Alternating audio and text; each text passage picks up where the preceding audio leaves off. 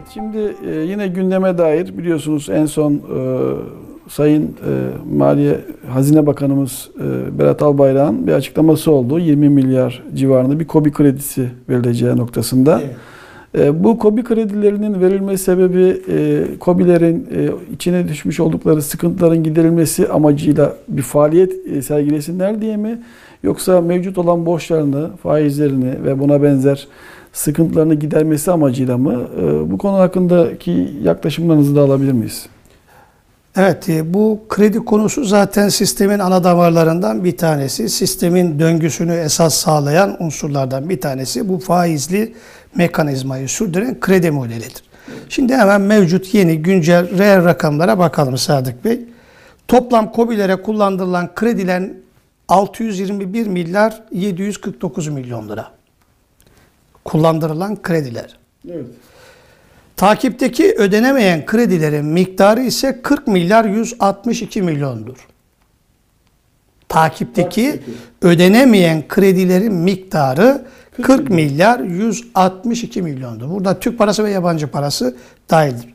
Şimdi bu sınırlama getirilen bir de be- yani KOBİ'lerde de belli alanlarda da sınırlama getiriliyor. 20 milyar lira kredi şimdi veriyoruz. Tamam. Bu KOBİ'lere veriyoruz.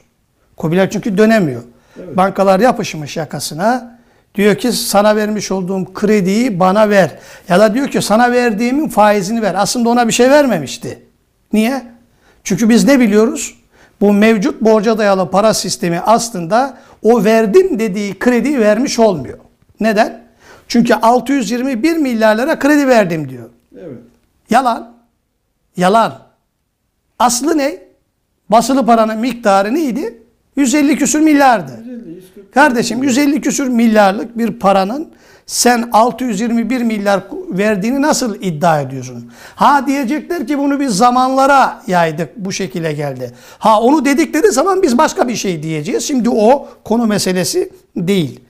Şimdi bu buradaki bu kobiler mikro ölçekteki, orta ölçekteki e, işletme kobilerin her birinde verilen bu 20 milyar nereye gidecek? Borcu şu anda e, dönemez yani batak noktasına gelmiş kredi miktarı 40 milyar.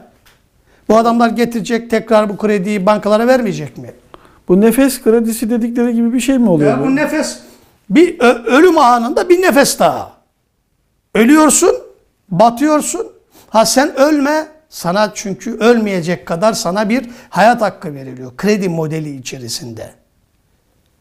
Ve Sayın Albayrak'ın ifade etmiş olduğu özellikle bir ifade var. 20 milyar krediyi verdikten sonra çok böyle büyük bir başarıymış gibi.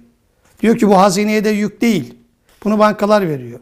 E tamam bankalara ye- yeni faizleri döndürebilme, faiz gelirlerini arttırabilmesi için yeni bir model. Yani kredilendiriyorsun bunu. E kim kazanıyor ya buradan? Ya bu insanlar tekrar işletmesini aktif bir şekilde devam ettiremiyor ki. İstihdam mı artıyor burada? Hayır. Üretim mi artıyor ya bu kredide? Hayır. Artan tek bir şey var. Faiz. Ve borç. Banka çarkı dönmeye devam ediyor. Borç ve faiz. Borç. Borç. Şimdi düşünün ki seçtiğiniz milli bir irade var. Milli bir irade bazı kararlar alıyor. Mevcut finans sisteminin akışını ve yap, işleyiş biçimini, faiz kazanımlarını sürdürmesini çal, devam ettiriyor. Böyle bir zemin oluşturuyor. Şimdi bakın. Bu olmazsa daha mı iyi olacak? Yani daha kötü olmaz mı olmazsa? Ya siz şöyle düşün. Şimdi sürekli borçlanmak iyi midir? Ya değildir tabii. Şimdi öyle bir hale geldi ki zihinsel olarak işte burada çok ciddi bir paradigma değişimine ihtiyaç var. Su soru sorulması lazım kardeşim. Biz neden bu faizci düzenin %30'una yakın kısmı yabancılara ait olan bu bankalara borçlanıyoruz ya? Ya bu Türk milleti niye yabancılara borçlanıyor ya? Niye? Yani aslında borçlanmak Ya niye yanlış olan. borçlanmak zorunda kalıyorum ben sürekli? Artı bir de kendi teminatınla borçlanıyorsun. Ya tabii ki adam ya o borçlanma sana nakit olarak verilen bir para miktarı değil. Şimdi nakit olarak nedir paranın miktarı? Bankalarda 14 milyar. Bankalardaki paranın miktarı 14 milyar. Yabancı para miktarı 28 milyar, toplam 43 milyar. E şimdi kredi batakları neydi? 40 milyar. Kredi batakları. Verilen kredi ne kadar? 20 milyar. Ya sen bu kadar krediyi diyelim ki getirdin verdin. Bankanda var ki senin 43 milyar 20 milyarını kredi olarak verdin. Hadi nakit parayı verdiğini düşünelim. Bu piyasaya girdiğini düşünelim ki böyle bir şey söz konusu değil. Banka bu parayı kasasından çıkartıp insanlara vermiyor, aktarmıyor. Ha şu olur. Banka bileşik bir sistemdir. O parayı oradan oraya sanal olarak nakleder. Para hareketleri söz konusu değil. Her şey sanal yazılıyor. Operasyon hep sanal yapılıyor. Dijital finans sistemi aslında başlamış yapılıyor.